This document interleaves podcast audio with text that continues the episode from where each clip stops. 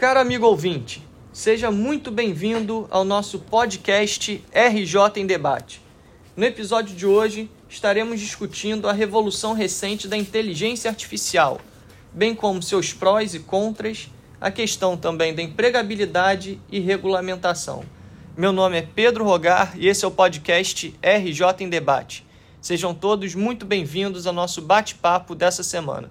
Deputado Luiz Paulo, como vai o senhor? Bom dia, senhoras e senhores ouvintes do nosso podcast RJ em Debate. Bom dia, Pedro. Vamos hoje conversar sobre um tema que está revolucionando o mundo, que é o avanço avassalador da inteligência artificial. Deputado Luiz Paulo, para a gente começar esse programa de hoje, eu queria que o senhor explicasse para os seus ouvintes, que ainda não estão, aqueles que ainda não estão tão familiarizados, sobre o que é inteligência artificial, qual a definição de inteligência artificial. Bom, primeiro fazer um paralelo, né? A palavra inteligência né, nasce da capacidade do ser humano ter discernimento sobre as coisas que ele vê, que ele lida e propor né, avanços, fazer nossas novas descobertas. Né? Isso é o que a gente entende por inteligência humana. A inteligência artificial é a inteligência da máquina, é a proposta de você trazer para a máquina um potencial similar ou quiçá até superior da inteligência humana, porque o cérebro humano ele tem capacidade de armazenamento de dados e tem um potencial criativo muito grande. A máquina tem um potencial de armazenamento de dados muito maior do que o cérebro humano. Né? Mas a inteligência artificial ela também aprende com os próprios dados que são fornecidas para ela. Né?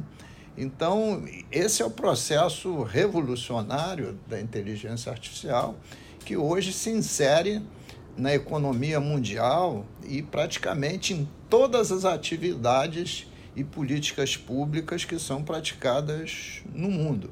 Então, a inteligência artificial é o tema mais relevante que se discute em todos os países nos tempos atuais.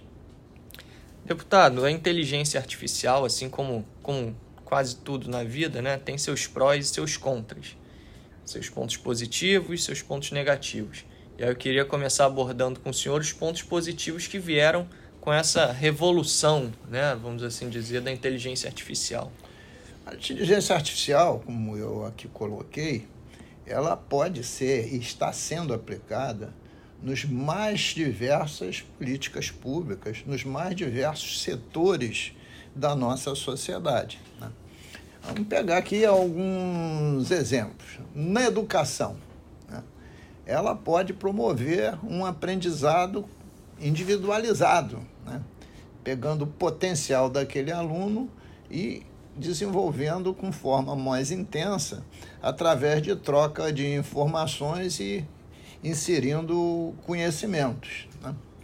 Na medicina, ela pode ajudar muitos nos diagnósticos, porque se você tem determinados sintomas e a inteligência artificial tem na memória dela milhares de casos com sintomas similares, a possibilidade do seu sintoma ser enquadrado naquele quadro geral é muito grande. Né?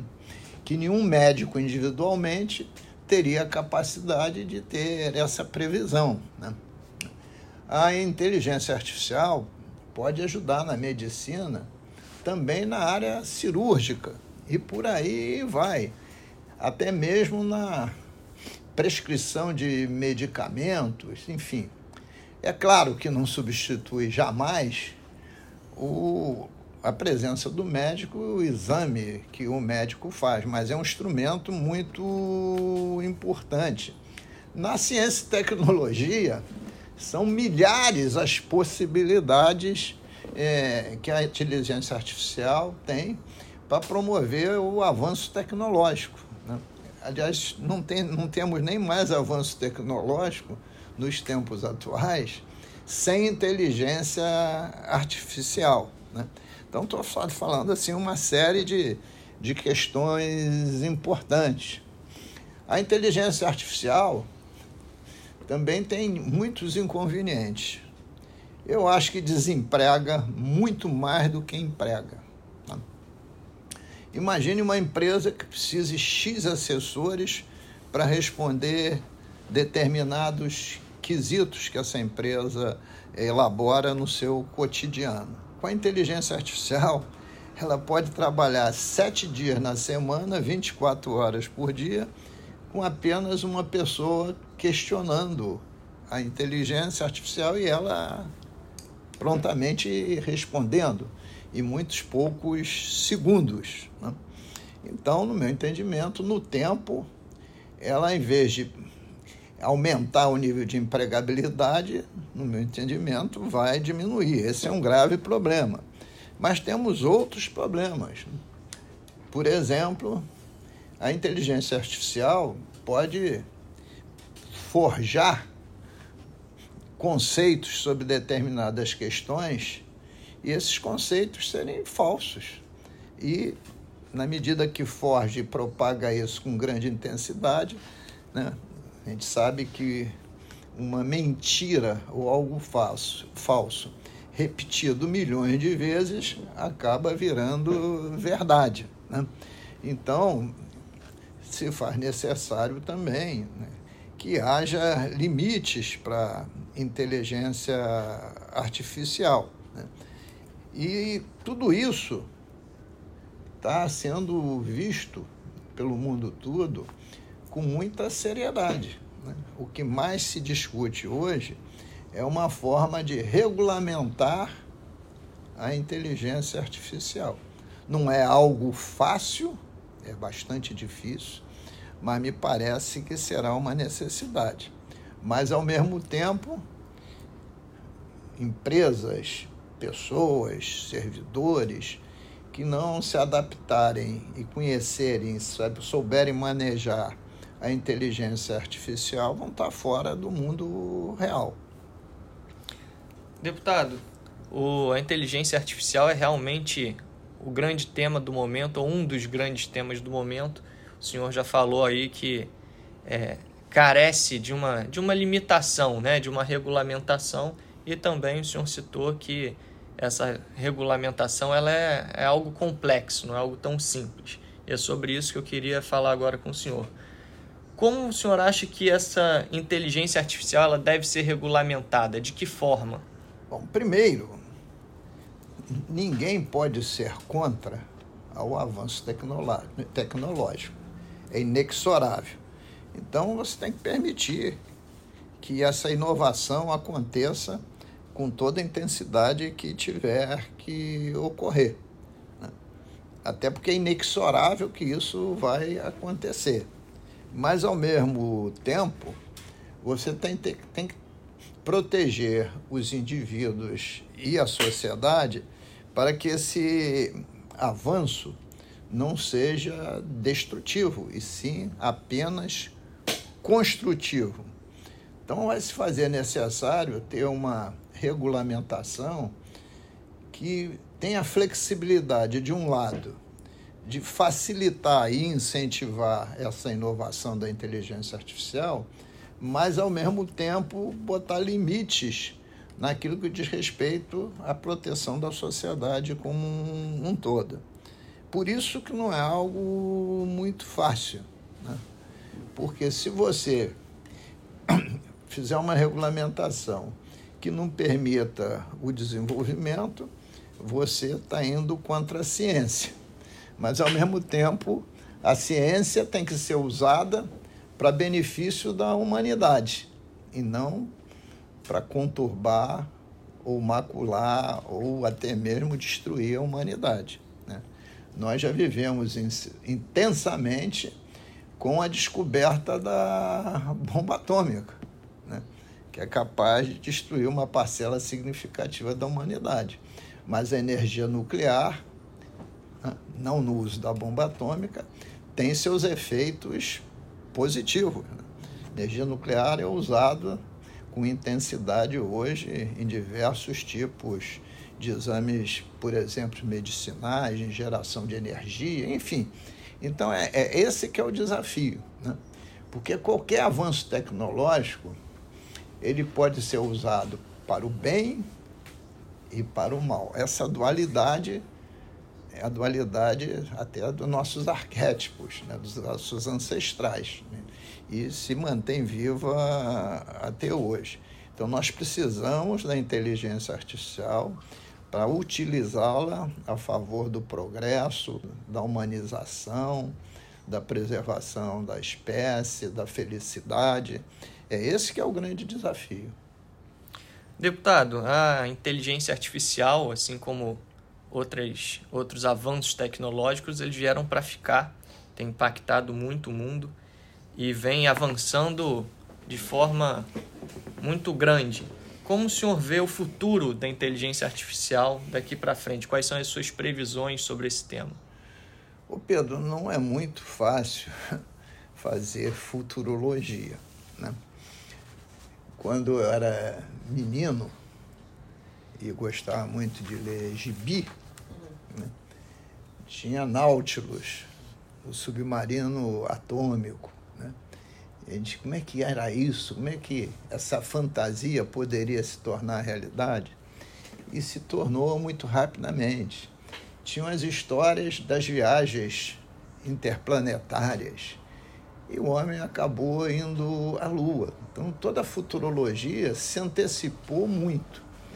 A inteligência artificial ela cresce de forma exponencial.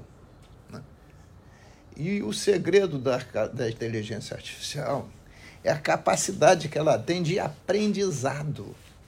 Quanto mais ela troca com os seres humanos, mais ela se aperfeiçoa. Ora, nós temos 8 bilhões de pessoas no planeta.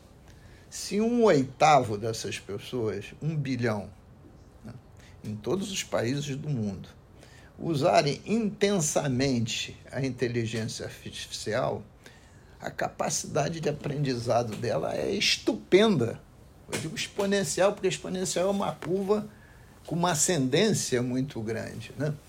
Então, eu, eu acho que a vida, daqui a muito pouco tempo, muito poucos anos, é, ficará totalmente interligada com os avanços da inteligência artificial, quer seja na proteção ambiental, quer seja na exploração do espaço, quer seja nas telecomunicações, quer seja na relação dos, de marketing, quer seja na educação, na saúde, né?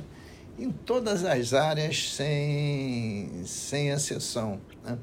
A gente está entrando numa sociedade com uma contradição brutal, né? porque eu falei um oitavo da população do planeta. Por via de consequência, teríamos aí sete oitavos dissociado ainda da inteligência artificial. É, uma vez eu vi um, um desses vanguardistas de tecnologia fazer a seguinte afirmação: que em muito pouco tempo terá que haver uma Bolsa Família universal mundial, organizada por um conjunto de países, porque a inteligência artificial levará a um desemprego em massa. Olha que grande desafio. Isso foi dito por um cidadão aí que representa esses interesses tecnológicos fortes no, no mundo. Né? Então, esse, essa é uma hipótese que tomara que não se realize por isso também se faz necessária a regulamentação. Né? Mas eu volto a dizer, nós temos que tirar da inteligência artificial tudo de positivo que ela possa produzir para a humanidade. E, e, é incalculável o volume de coisas positivas que ela pode trazer para a humanidade. Mas temos que travar os malefícios que ela pode trazer. Porque no, no final, no final, você pode ser uma alegoria, uma utopia, uma fantasia, o adjetivo que for. Mas será que um dia a inteligência artificial vai poder dominar o ser humano? Ou a função da máquina não seria servir o ser humano? Essa é a função básica. A máquina e a inteligência artificial é uma máquina, ela deve existir para servir a humanidade, para ser viver em paz, em progresso, com melhor distribuição de riqueza, sem preconceito. Essa é a função da máquina. Então, esses são os desafios que estão colocados. Por isso, esse tema é retumbante.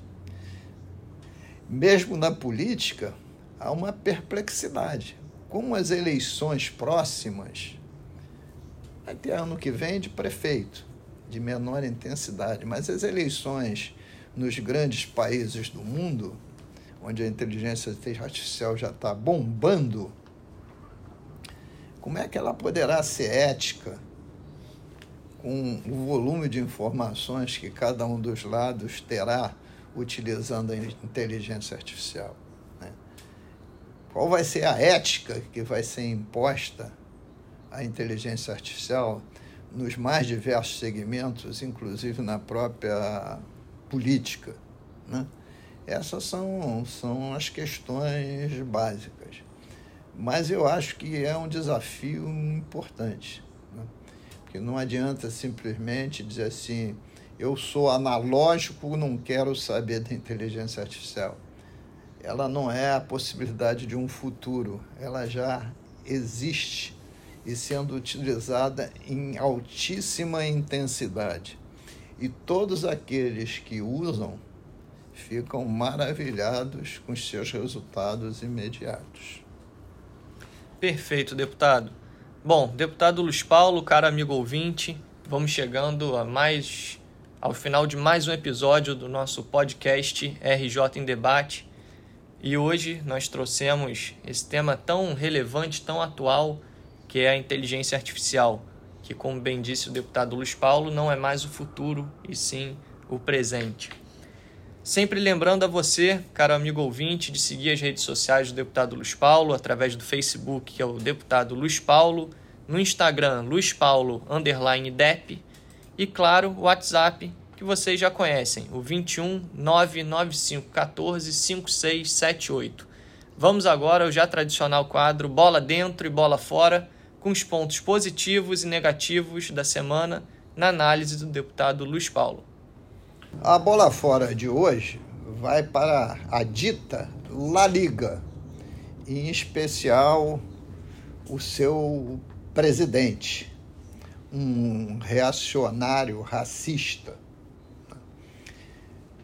Porque a violento preconceito que os, as torcidas de diversos times espanhóis é, acometeram contra o Vini Júnior, nosso Vinícius Júnior, foi inadmissível.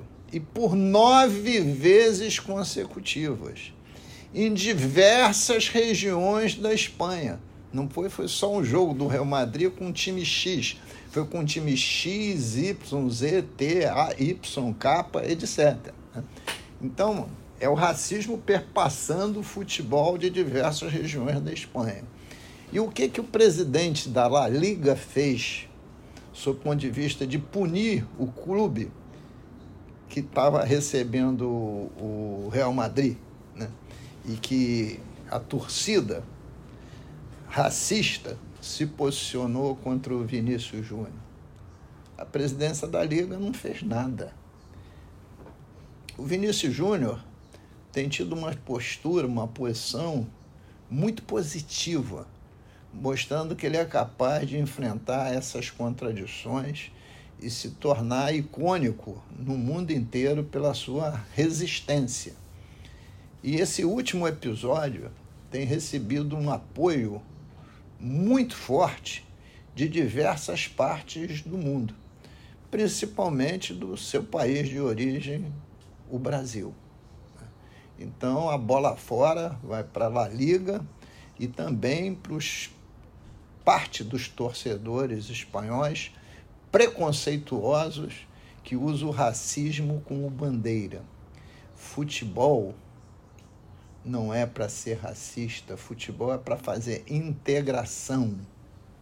Futebol é para você fazer com que o esporte que está na sua vida seja exercitado para integrar as mais diversos povos e não para tentar fazer com que o negro seja excluído, seja vilipendiado, seja agredido.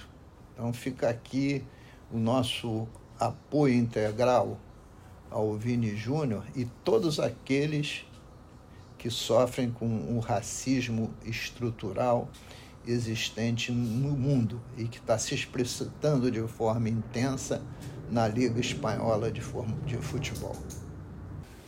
A bola dentro de hoje vai para a sociedade brasileira e até parte da sociedade mundial que se mobilizou fortemente e continua mobilizada contra os atos de racismo na Espanha, em especial lá na La Liga, né, que o objeto foi o grande jogador de futebol negro Vini Júnior. Aqui no Rio de Janeiro, nós tivemos, ao longo da noite, por uma hora, o Cristo Redentor apagado, sem nenhuma iluminação, simbolizando um Cristo negro, um Cristo entristecido com tanto preconceito contra os seres humanos de cor preta. É absolutamente inadmissível. Tivemos, tivemos depoimentos de muitos artistas é, importantes da cultura brasileira, principalmente aqueles afrodescendentes. Tivemos a posição oficial do país em relação a esse preconceito racial repugnante. Né? Tivemos figuras públicas mundiais também se posicionando. E agora começa a ficar ainda mais animado, porque os patrocinadores do futebol na La Liga começam a querer cortar os patrocínios que já deviam ter cortado de muito tempo, função desse racismo arraigado nos campos de futebol da Espanha. Agora, convém observar que não é só na Espanha, é lá principalmente. E não há como você ter num país europeu pagando fortunas e ganhando fortunas com o futebol que o preconceito seja tema recorrente é, nessa instituição intitulada La Liga, cujo seu pre presidente é também um racista.